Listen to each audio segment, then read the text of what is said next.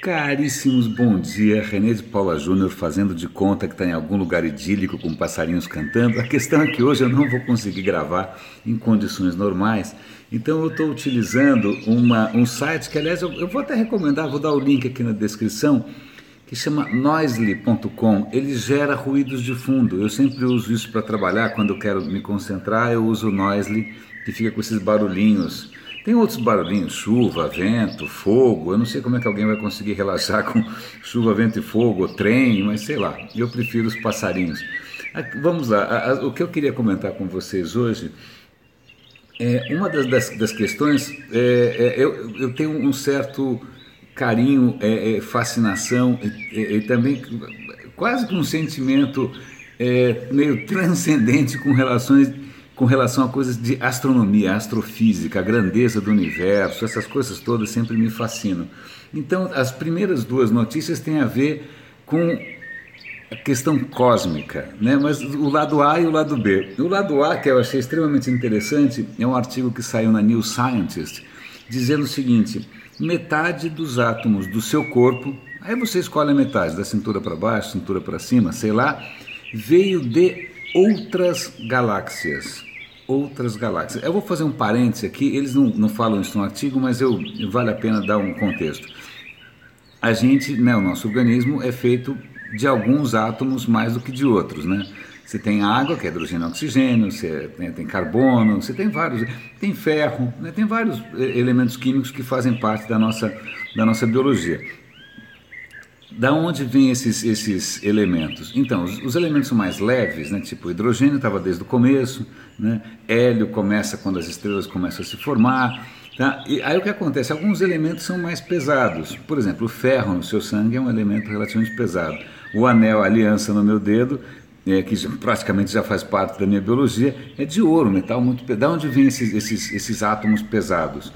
Né? Esses átomos vêm de estrelas. Né? A única maneira de você pegar aqueles átomos, os, as partículas que estão ali, hidrogênio, né, no plasma tal, e, e juntar tudo né, na, na, na porrada, na temperatura, para fazer um átomo maior, é no coração das estrelas. Então o que acontece? À medida que as estrelas vão queimando hidrogênio, vão, né, vão naquelas explosões nucleares dentro dela tal, elas vão formando cada vez mais elementos pesados.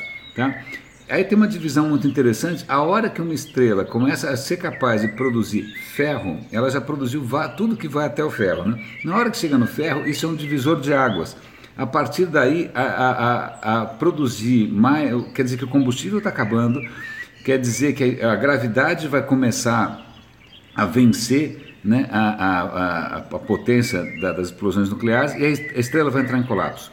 E aí dependendo do tamanho da estrela, ela vira uma supernova e explode. Explode espalhando pelo universo, né, naquela explosão brutal, todo tipo possível de átomo que ela fez até então. Então, o ferro que você tem no seu sangue, por exemplo, no espinafre, né, essas coisas, em outras partes da anatomia de quem estuda muito, inclusive, é, veio de explosão de supernovas. Então, a gente, nós, nós somos todos, como já disse o astrônomo Carl Sagan, nós somos poeira de estrelas. Né? Mas o que é interessante é que achava-se que essa poeira de estrelas não ia muito longe, né? que normalmente ela ficava dentro da própria galáxia. Agora descobriu-se que é, é, existe uma coisa chamada, que eu não tinha ideia, chamada ventos intergalácticos. Os ventos galácticos, bonito isso, parece poesia, consegue transportar muitos desses átomos para outras galáxias. Então, em princípio, metade de você, no lado esquerdo, no lado direito, no lado de dentro, no lado de fora, é feito de átomos de outras galáxias. Eu achei poético quando você olhar para o céu, quer dizer, se você não morar em São Paulo, porque em São Paulo você olha para o céu, você não vê nada, mas se você morar em algum outro lugar, pense nisso. Mas aí pense também na segunda notícia, que é que há alguns dias um asteroide, mais ou menos do tamanho de um Boeing 737, passou raspando da Terra e a gente só percebeu depois que ele foi embora. Né? Esse, pois é, não foi exatamente é, um, um, sistema de alerta dos melhores, né? É, e quando eu digo passou raspando, é, passou realmente raspando. Imagina a Terra e a Lua, certo? Na distância do meio. Ele passou a um terço da distância. Ele passou a um terço da distância. Então ele passou três vezes mais perto do que a própria Lua. O que, que aconteceria se um cara desse acertasse a Terra? Bom, recentemente, não sei se vocês lembram, um asteroide explodiu, um bólido explodiu na Rússia, fazendo um estrago razoável, quebrando janelas. Pois bem, esse daí era muito maior.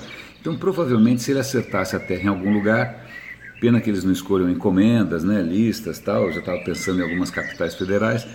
Seria um estrago bastante respeitável. Bom, então estamos vendo que do céu vem várias coisas, né? É, a terceira notícia é, uma, é bastante interessante é, não, não, sei até que ponto isso é, é, assessoria de imprensa, mas acontece que a DeepMind, DeepMind é aquela a, a, ala, aquela divisão do Google que mexe com inteligência artificial, eles conseguiram introduzir na, na inteligência artificial a capacidade de planejar, de pensar no futuro, de fazer introspecção e planejar e imaginar o que vem depois. Pausa teatral, convenhamos que é, isso realmente parece ser um divisor de águas, porque até então a gente achava que a capacidade de imaginar né, e projetar no futuro fosse um apanágio dessa espécie humana que conseguiu eleger o Trump, mas parece que é, só nos vai restar é, é, vender coco na praia. E, e, e falando em coco, eu é, é a última notícia do dia.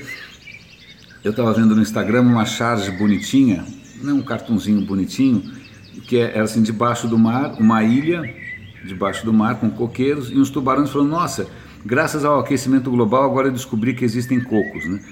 É, isso seria engraçado se eu não tivesse acabado de ler a notícia que eu vou comentar, que no Caribe existe um arquipélago, é um arquipélago chamado San Blas. Cara, as fotos são espetaculares, aquele mar de turquesa, areia branquinha, coqueiros, né? Acima da água ainda, né? Ainda, por que ainda?